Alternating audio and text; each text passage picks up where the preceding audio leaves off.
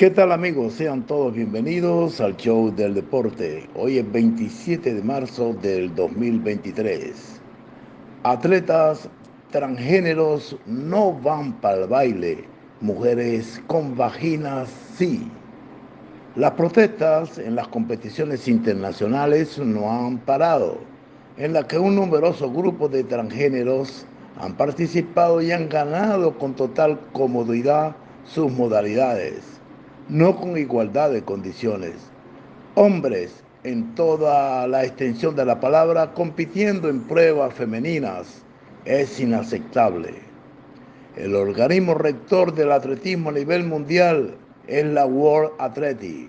Ayer su presidente, el ecatleta campeón olímpico Sebastián Coe, manifestó en rueda de prensa acompañada de su junta directiva, cito, excluir a los atletas transgéneros de hombre a mujer de la competencia en la clasificación mundial femenina de atletismo a partir del próximo 31 de marzo del 2023. Consideró el máximo representante de la institución que se trata de la decisión correcta en la que se busca proteger la categoría femenina.